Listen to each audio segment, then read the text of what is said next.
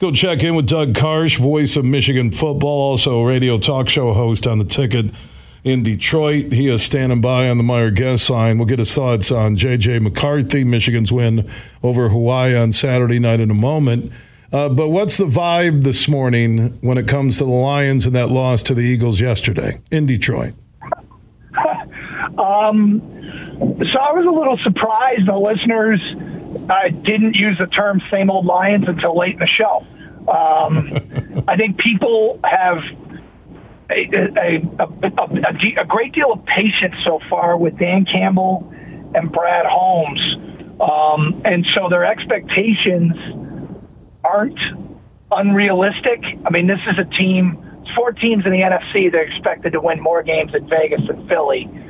And, you know, Detroit lost a good football game to a good opponent. Now, some people thought it was meaningless yards and meaningless points at the end. But I don't look at it that way. If you if you're not going to need an onside kick to win a game, then I think you're in it. And every time they were about to fall in it, when they get down 17, they answer. When they needed needed a stop early in the fourth, they got it. I think they kept themselves in the game and had a chance to win it without a miracle onside kick, even though ironically they tried one earlier in the game. But um, and then just couldn't get the stop. I mean, could not get the stop on the last drive. Um, and so defensively, they still have some problems. Although I would argue that, uh, you know, their their biggest issue was Jalen Hurts going off script. Right? I mean, when he got flushed out of the pocket, he killed him. And so we'll see how they go. I'm not ready to say they're going to be great. I'm not ready to say that the season's over. Um, there are signs of things to be concerned about and signs of things to be encouraged by. Only one offense in the NFL scored more points than the Lions, huge, and that was Kansas City. Philly scored more points, but it was contributed by the defense. So we'll see. We'll see what this leads to. You know where it is the same old Lions, and we've seen this script before, Doug. And I know you've talked about it on air. You've been there at games. you've watched them with family and friends. That this team is notorious for digging a big hole early in games, halfway, third quarter, early fourth, and then whether it was Stafford or now Goff, even Goff last year, uh, they'll find a way to come back. They'll throw away the game plan and they'll freelance. And the biggest question I have if you have that ability to score, if you have that creativity somewhere in your offense, why aren't you doing that early in games? Yeah, faster starts are key, man. Faster starts are key. And I, you know, with with this schedule, there are games in the immediate future that if that happens again, it becomes then it starts to trickle down the same old Lions path. Uh, I'm gonna cut them a little bit of slack against a decent opponent, but um, but I hear you, man. I mean, if if we come back and are talking about the same thing next week against Washington, um, then then it's hard to say that they've broken any pattern that they've shown in the past. But I think I think Dan Campbell and Brad Holmes have emphasized the right things. Um, but it doesn't matter if you don't if you don't go out and execute on Sunday. So um, I'm my, the, I'm still patient with this group, but that might start to turn if they have a similar performance against Washington. Well, I'm patient because I'm, you know, somewhere between that seven and 10, nine and eight mantra, and that's, you know, winning every other game. That's being 500 right. close to it. With 17, you can't hit 500 on the number, but. Uh, Philly is, after watching all the NFL teams, I think Philly's a top five team in the NFL uh, right now. If I was doing a week one power poll with one game left tonight with the Broncos and the Seahawks, and you know, you see Swift, you see the line, uh, even with V out. You, you, I don't, I didn't understand a couple of things that really bothered me. When you got the lead seven nothing, why your corners were playing 15 yards off of receivers, and the onside kick when you have the home crowd. I get if you get it, it's bedlam. But there was a lot of time left in the game. There really was. And I, I thought, hey, man, give your defense a chance, longer field chance of you know uh, getting them into a punt situation. I, I understand coaches wanting to you know have big footballs and go after it, but man, you know they, at time you know and, and Hutchinson was close to four sacks, uh, and you have Hurts who is now arguably the best mobile quarterback in the league. This side of Lamar Jackson, maybe. I don't, I don't think that's a stretch. And uh, I just there there are little things that come into play with coaching, with execution, and decision making. That man, that that's been a similar mantra. Uh, from a year ago, but I will say, compared to what Philly did to Detroit a year ago, and you see this, I'm not a big morals victory type of guy or moral victory type of guy, Doug. But you know, I I don't think the improvement bowl is going to you know satisfy Lions fans. So from last year to this year, I, I see the improvement, but still, that was a game they had a chance to win. They really did. So the onside kick has become an interesting flashpoint. Um, I'm a believer if you don't have as much as talent as the guy on the other sideline, a calculated risk makes sense a calculated risk to try and even the playing field. Okay, we're going to steal a possession here. And if your defense hasn't created any turnovers and, you know, that you don't think that's going to happen, I can see what he was thinking. I don't have as much of an issue with it as you do. But, you know, when it doesn't work, you put yourself in the crosshairs for the big boy criticism that he's getting. And it's, that's fair. I mean, it's fair game. Um, but I also endorse, and I think that's why last year he, he was aggressive and um, and did things like onside kick and fake punt and uh, and go for it on some fourth and mediums. Um, but but at some point you got to stop. At some point you got to get enough talent. You got when you have as much talent as the other guy, or you have more talent than the other guy, you don't need that stuff. But when you have less than the other guy, I have no problem with a calculated risk. But I also have no problem with the criticism that comes with when it fails. You know, you got to you got to hit on more of those than you miss. Otherwise, you're just flushing your chances to win down the toilet. You know, speaking of uh, flushing things down the toilet, if if I'm Cade McNamara, I'm thinking about uh, the big house after he leads Michigan to a win over Ohio State, and the fans that wouldn't leave the field celebrating with him and the rest of the Wolverines, and everybody in attendance, coaches, players, families, friends, all out there. And here you are, night game against Hawaii, and you're getting booed. Hmm. Yeah. Um, so, you know, I got a headset on during the game and couldn't, I didn't, you know, not being down on the field anymore. I didn't notice it during the game, during our broadcast.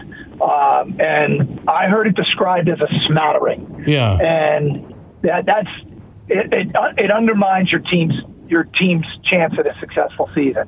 You got a quarterback, and, and I'm not arguing against what you know Jim Harbaugh seems to have done, which it appears that he has settled on on JJ moving forward. You know, you don't have to be a football guru to see why.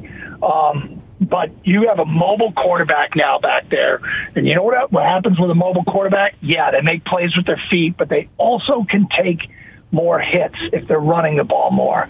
When you take more hits, you very well might get injured. And booing the guy that that was part of a Big Ten championship team last year that was part of the team that beat Ohio State, that made some big throws in hostile environments, I think undermines your team's chance at long term success because that guy very quickly could be right back under center, being the guy that Michigan fans need to make plays. And I've always been a proponent of fans being able to do what they want, spending their hard earned disposable income on tickets. But that seems like a very counterproductive move to me. And I, again, hope that the description I heard was accurate as a smattering. Um, because I, to me, that is just, it doesn't make a lot of sense, huge. Doesn't make a lot of sense. No, it was a smattering. It wasn't, you know, like uh, the entire big house turned on him. I, I just, it, you can see it bothers Cade. You can see his body language when they went uh, to the locker room at halftime. You could see it in his body language in game one. You can see him and JJ. There's no uh, little conversation on the sidelines. Again, you're there. I'm looking at what TV uh, has given me the first two games. It, it's meritocracy. It, it's the next man up. Uh, you, you've seen a lot of decisions in sports where coaches have been sent packing and they just won a divisional title, but uh, the owner wants a championship, and J.J. McCarthy gives them a chance to beat the Alabamas and the Georgias, something that Cade McNamara doesn't bring to the table. And it is nothing personal against Cade. I've said this all along that they have a better chance to beat the big boys with JJ than they do with Cade. strictly business. So, two two things here. One is one of Cade's, I think Cade's strengths is I think he is physically and mentally tough as nails. So again, putting him in this situation, this that you know we're seeing now, it's really going to challenge that that mental toughness because you know last year uh, I thought he showed under really stressful circumstances on the road at Penn State, um, and and you know against Ohio State even and. Uh, some real mental toughness, and uh, and I think they make it tough on their quarterbacks so that that, that games are easier. Um, and uh, the one thing I'll say about JJ that we need to be a little bit careful of is one thing that Cade did very well is process information. When better teams are throwing exotic blitz packages at him, he was still able to execute and get the football to the right person. JJ hasn't had to see that in an extended period yet. Certainly not this year. And last year, he got into games for snippets here and there. Uh, JJ has to show that because I'll give you an example. Iowa, everybody's making fun of Iowa because Iowa's offense is is obviously putrid, but defensively, that team's going to challenge JJ over the course of 60 minutes in a way he hasn't been challenged yet, and it's up to him to respond. And the physical skills are there, but pre-snap reads and you know again quickly processing what a defense is throwing at him are going to be the challenges that he has yet to face that'll get him. Now, if he can, then it's you know the ceilings ceilings the roof huge, as Michael Jordan once said. But um, you know that that is a that's going to be a hurdle for him to clear still. Yeah, it'll be interesting. Uh, you know, the wins, like you said, at Penn State, uh, Wisconsin, at Nebraska, for what it's worth. Uh, at least Cade could say he played against a Scott Frost coached uh, Nebraska team. Uh, you know, he has that. Uh, and you're right, he's one play away, or maybe even a, a bad game away, a bad half away by JJ in a big game. Let's say against Maryland coming up, where the offense is struggling and Harbaugh has to turn to Cade, right? Well, I mean, look, there's this should be, in theory, an ideal quarterback situation, right? You got two guys you feel comfortable you can win with. This is depth.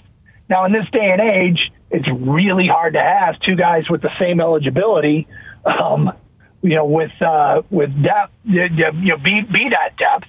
So it might not be a long term thing, but yeah, for the purposes of this season, you, you, I think Jim Harbaugh, one of his challenges now is, all right, you feel like you've got your quarterback. Now turn your attention to building up the backup and his confidence and his worth to this team because that kid could be needed quickly. So this staff needs to, uh, I think, turn their attention to Cade and and keep him ready because for all the reasons you stated, one play away, one play away, and if JJ gets hurt at any point, I don't think the expectation for this season should change. I still think they should be trying to win a Big Ten championship.